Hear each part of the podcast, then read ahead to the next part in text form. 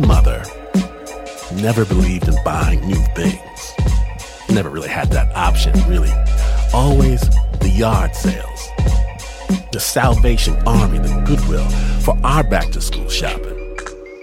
And to me, these places, they always smell like feet. Smell like the senior center. But my mama says there are treasures here for the patient. I don't find treasures because I don't have patience. True. But I do see stories. I've always seen stories woven into that shirt, in the seams of that jacket, the fade of those jeans. I see stories.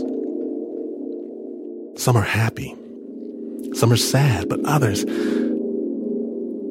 others stink of fear, of a horror, of a hatred that I know were it to touch my skin, it would change me.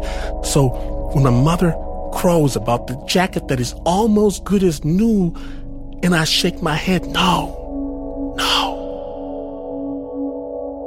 Even in our poverty, even from our desperation, she accepts this instantly.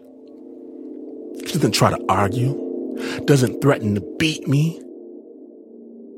Because my mother knows I see the stories. She knows, and because my mother, you know, thinking back now, my mother,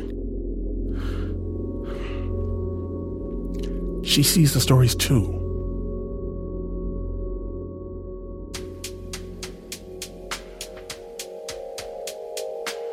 My name is Glynn Washington.